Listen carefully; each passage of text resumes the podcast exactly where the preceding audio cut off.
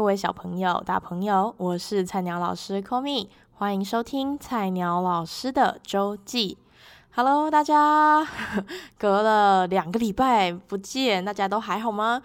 呃，上个礼拜其实本来是有预计要录音的，但是因为一些事情有点繁忙，然后一忙起来。时间就过了，就没有时间录音。那呃，为了就是补偿大家，对，我下个礼拜即使是清明连假，我还是会上架一集 podcast 这样子。那呃，这个礼拜呢，因为之前有说会改成一次周记，然后一次有主题性的感觉，然后再一次周记这样子轮流切换的方式，所以这一次的就是比较有主题性的，我们就把它定位成是呃菜鸟老师大声聊的一个 episode。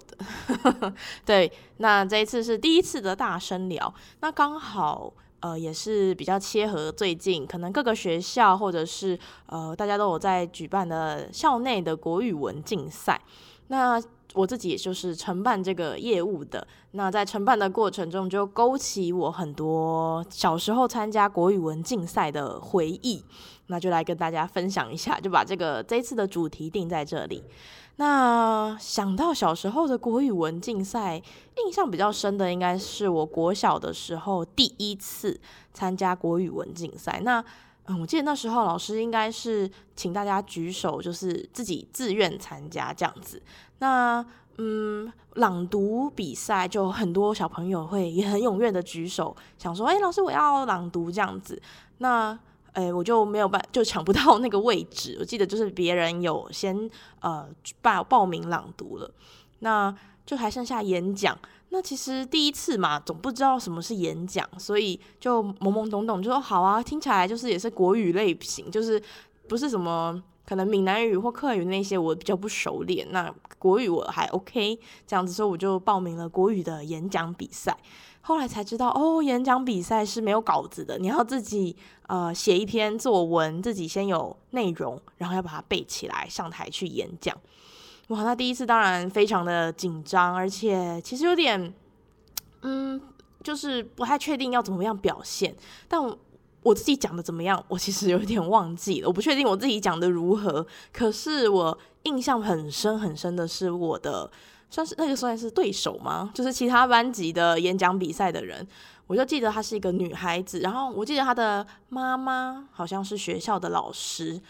那她的演讲非常精彩，她甚至中间还加了一段。我家门前有小河，后面有山坡。这种就是我记得我忘记题目是什么，应该是跟家里有关还是？反正他就中间就唱了一段，他竟然唱了一段，然后我在台下，我的下巴都要掉下来，想说他怎么唱起歌来这样？果然他就是第一名，因为他就是台风很稳，然后内容也讲得很好，甚至还唱了一小段，就是又演又讲的，所以我记得很深刻他的这个表演。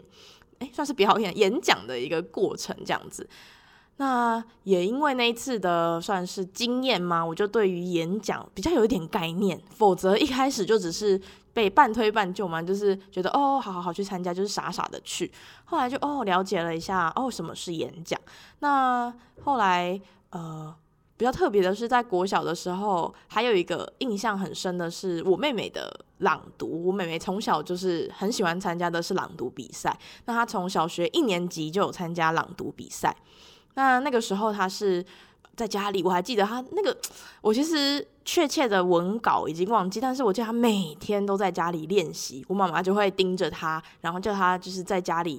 哦开始讲这样子，他才一年级哦，然后就要讲，我记得他的内容是关于什么鸭子跟狐狸吧，对，我都 在旁边，我都快背起来了。那我妈妈就是要求他朗读朗读，已经有稿子给你了，那就是请你读那一篇，回家练习完，然后再去读。那我妈妈都要求他要稍微把它背起来，因为他觉得应该这样也是一个正确的观念啦，就是你眼睛要稍微有跟评审对视这样子。哦，那我妹妹就是每天在家里练的哦，非常的认真这样。然后果然比赛就有第一名，在朗读比赛的时候，那很特别的是，那个时候学校的老师们认为他虽然只有一年级，可是朗读的非常的好，所以他就代表所有在校生跟毕业生致辞，他是他一年级就代表在校生跟毕业生们致辞，这样。那毕业生是谁呢？就是我，我就是那一届的毕业生。所以当他要准备上台去致辞的时候，在台下听的人就是我。我还记得那是一个呃，算是这晨会的朝会的时间，然后全校的就是排排的排排站这样子。那他就代表了在校生跟我们就是算是 say goodbye 吧，就讲一些在校生的感言这样。然后我印象很深刻，我妈那个那一天，因为是一个蛮重大的日子嘛，妹妹要上台这样子，他还帮我跟我妹绑了一模一样的发型。我记得是一个算是包包头嘛，就是用一个发圈，一个有点玫瑰的发圈，然后放在绕在旁边，然后我们两个都绑一模一样的发型，就是别人一眼就可以看得出来，哎，我们两个是姐妹这样子。那我就我就站在台下，就是哦，很骄傲，就看着那是自己的妹妹这样。然后自己我妹妹站上去的时候，同学说：“哎，那是你妹耶。”这样。然后我妈也在学校的围墙外面偷听，哈哈哈对，她就在学校 学校的围墙外面偷听，听我妹妹就是的的致辞这样子。对，那个时候算是一个蛮特别的经验。那当然也对我觉得国语文竞赛说是一个竞赛，当然也是嗯。给小朋友一个很大的信心来源吧，就是我妹后来长大之后，她持续都有在参加朗读比赛，那也都获得不错的名次，甚至我记得她有一次有代表学校去参加，应该是初赛之类的分区的初赛。那他一直到高中也都有在 参加朗读比赛，他就会有因为有得名就会有信心。那他到高中甚至他是司仪，就是学校的司仪这样子，就专门来去念那个。主持的这样子，对，所以而且我觉得对我来说，演讲到了国中的，我就后来都一直，我对我来说，我就一直参加演讲比赛，这样，因为可能比较熟悉，那作文可能也写的不错，所以就呃比较喜欢参加演讲比赛。对我来说，可能更有挑战力一点点。那呃，还记得国中那一次的有一次演讲比赛，印象很深刻，是演讲比赛是下午。举行。那那一天的上午，我们是要去，因为我我那时候读音乐班，那上午我们是要去参加一个合唱团的比赛，要搭游览车出门这样子。那那个，因为那时候国中嘛，课业都很繁忙。那呃，演讲比赛会先给我记得是不知道是四个还是六个题目，他会先给你几个题目，然后到时候当场抽签这样子。然后我拿到那四个题目，其实还蛮早就有拿到，但是迟迟没有时间写作文，那个都还没写这样子，所以我就记得我前一天晚上就拼了命把四篇的作文大概全部都写出来，还是第五篇忘记了，反正就把那几篇作文一次都把它一个晚上把它写出来，写完了以后，当天早上在合唱团出去比赛的时候呢，我就在游览车上背，把那四篇全部背起来这样子，那。到了下午，我就去比赛了。我记得当时其实很紧张。那我有算是用了一个方法，那个方法是之前有去参加一个记忆课程的时候，他教的一个方式。如果你有想参加演讲比赛或是呃类似的呃比赛，你也可以试试看，就是。呃，演讲嘛，然后你的文稿应该，比如说你有起承转合四个部分，那可能里面会有一些重点的提示语，比如说你要讲的第一个，呃，假设题目是我是一个发明家好了，那你说，诶，首先我要发明的东西，第一个是可能呃任意门，那当你到那个场地当场演讲的那个当场的时候，你要先观察一下环境，然后按照顺序把你。文稿里面的一些关键字套在那个环境里面的物品上，比如说我第一个发明任意门，好，你就看到左边有一个门，就把它套在上面，然后去把它位置记下来。然后接下来哦，我想再发明一个呃扫地机器人，然后就往中间看，哦，它可能有一个呃可能有一个桌子之类，然后你就把它跟扫地机器人做连接，然后你要把所有的物品按照顺序跟教室里面的摆设。做了一个连接，这样子的话呢，你到时候在演讲的当下，你只要看了那个物品就知道哦，我接下来要讲什么。对，所以我当场到那个考场的比赛的现场的时候，我就开始在那边去定位我的物品要放在哪里啊，然后我的内容要讲什么这样子啊，我到现在还是记得那个很紧张的感觉，但幸好最后还蛮顺利的结束了。那。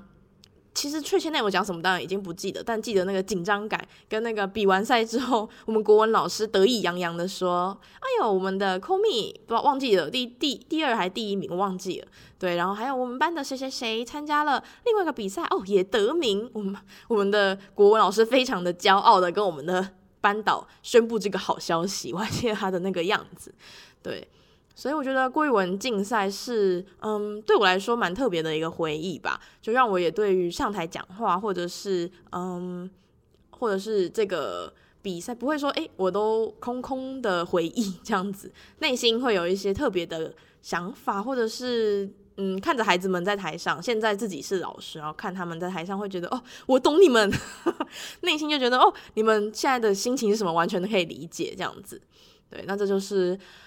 很久远以前国语文竞赛的回忆。那当然，后来自学就没有这样子的机会。嗯，那也很鼓励，如果你现在是学生时期的话，还蛮鼓励大家可以去参与各式各样，不管是国语文竞赛或是校内其他的比赛，我觉得都是一个很好的经验。至少你知道站上台的那个感觉是什么。好，那以上就是我的第一段大声聊的主题，就是我的国语文竞赛回忆。好，那接下来第二段呢，会想跟大家分享一个我近期看的一部电影，想推荐给大家。那请不要走开哦。